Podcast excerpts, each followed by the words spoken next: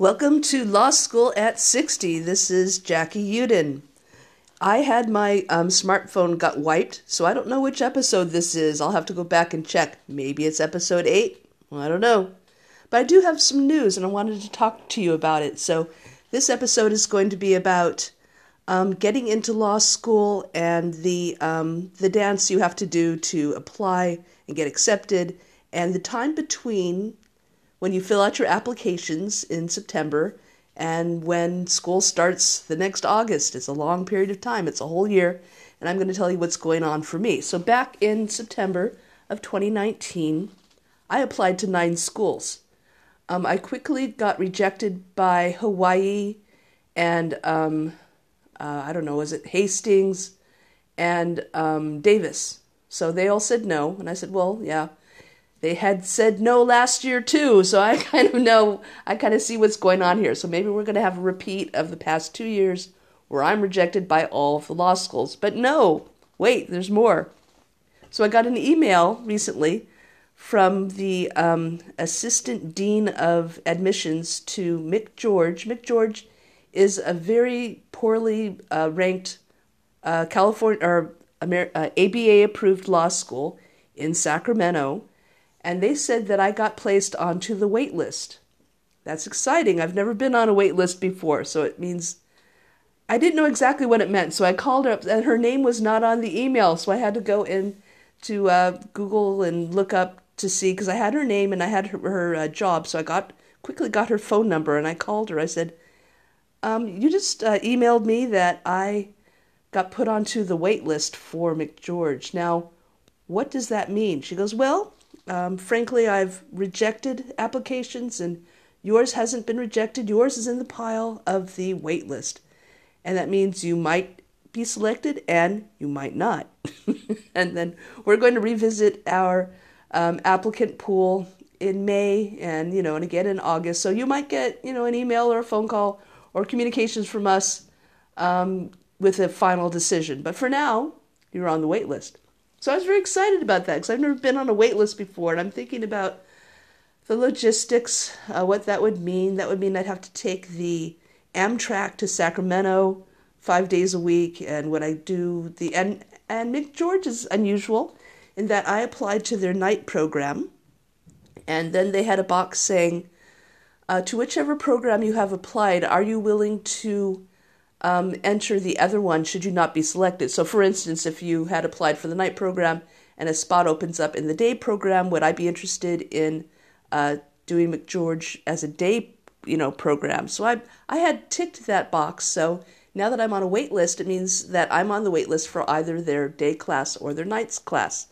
This makes a radical difference in my life because if it's day school, it means I can't work. If it's night school, I probably can't work either because it's going to be next really hard to get from work to Sacramento four days a week. So, nonetheless, I'm very excited about being on the wait list.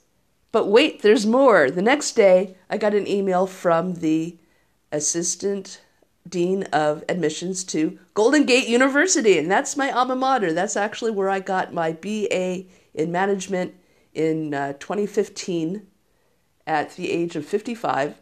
I I'm now 59, but at 55 I got my BA in management. I'm very excited about that, and that's what um, encouraged me to apply to law school eventually. And so now I'm on the wait list for Golden Gate, and Golden Gate is wonderful because I can walk there. It is steps from my apartment. I'm by Union Square, and Golden Gate is on Mission, so it's very walkable. I did it for the um, two and a half years I went there to complete my BA so I know it's doable. I know the building. I can get there. I can get there from work. I can get there from home. I can do their night program. What I don't know is if I if they have the same deal as McGeorge, but what they asked, their email was a little different. They said, "Well, you've been placed on the wait list, and we would like to interview you. Um, and the interview is not to help us decide whether you'll be chosen. The interview is just to tell you about know, what we're offering, what waitlist means, and so that we can we so that we can meet. So it's not a an interview that bears any weight, any pressure about decision making because that's not the kind of interview they want. So I wrote back and I, I offered them. I go, yeah, I, I'm I'm very happy. I'm tickled, in fact, to be on the wait list. and I'm happy to have an interview with you. And I have available dates. Um, I'm available, I can make myself available on, on January 31st if that's a date that works for you. Otherwise, give me some, you know, some choices to uh, that of times that you are available, and I'll fi- try find one that works well for me. They did write me back the next day saying that yes, we're going to be uh, traveling pretty extensively in January and February, and we would actually like to meet with you to middle or late March.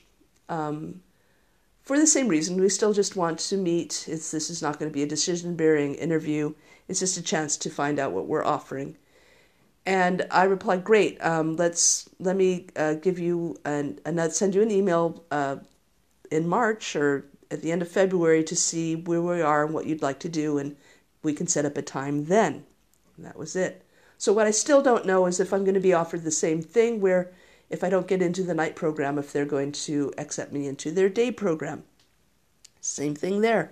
If it's the night program, I can very easily get there from the corporate shuttle, uh, drops me at Fourth and Townsend, and I can get to night class four nights a week. Very simply, I can probably walk from there to uh, the law school in the evenings.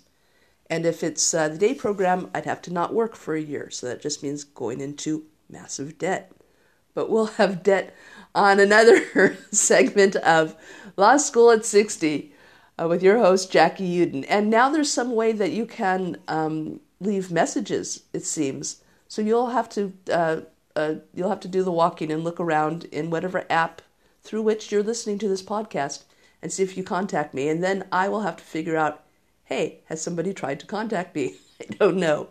I'd love to hear from you. But for now, I just want you to know that this program is about doing things in midlife that you didn't think you could do or you didn't have time to do later, or just following your dream, following your bliss, whether it's law school or whether it's something else exciting. I just want you to know to go for it. So until next time, bye bye. Take care.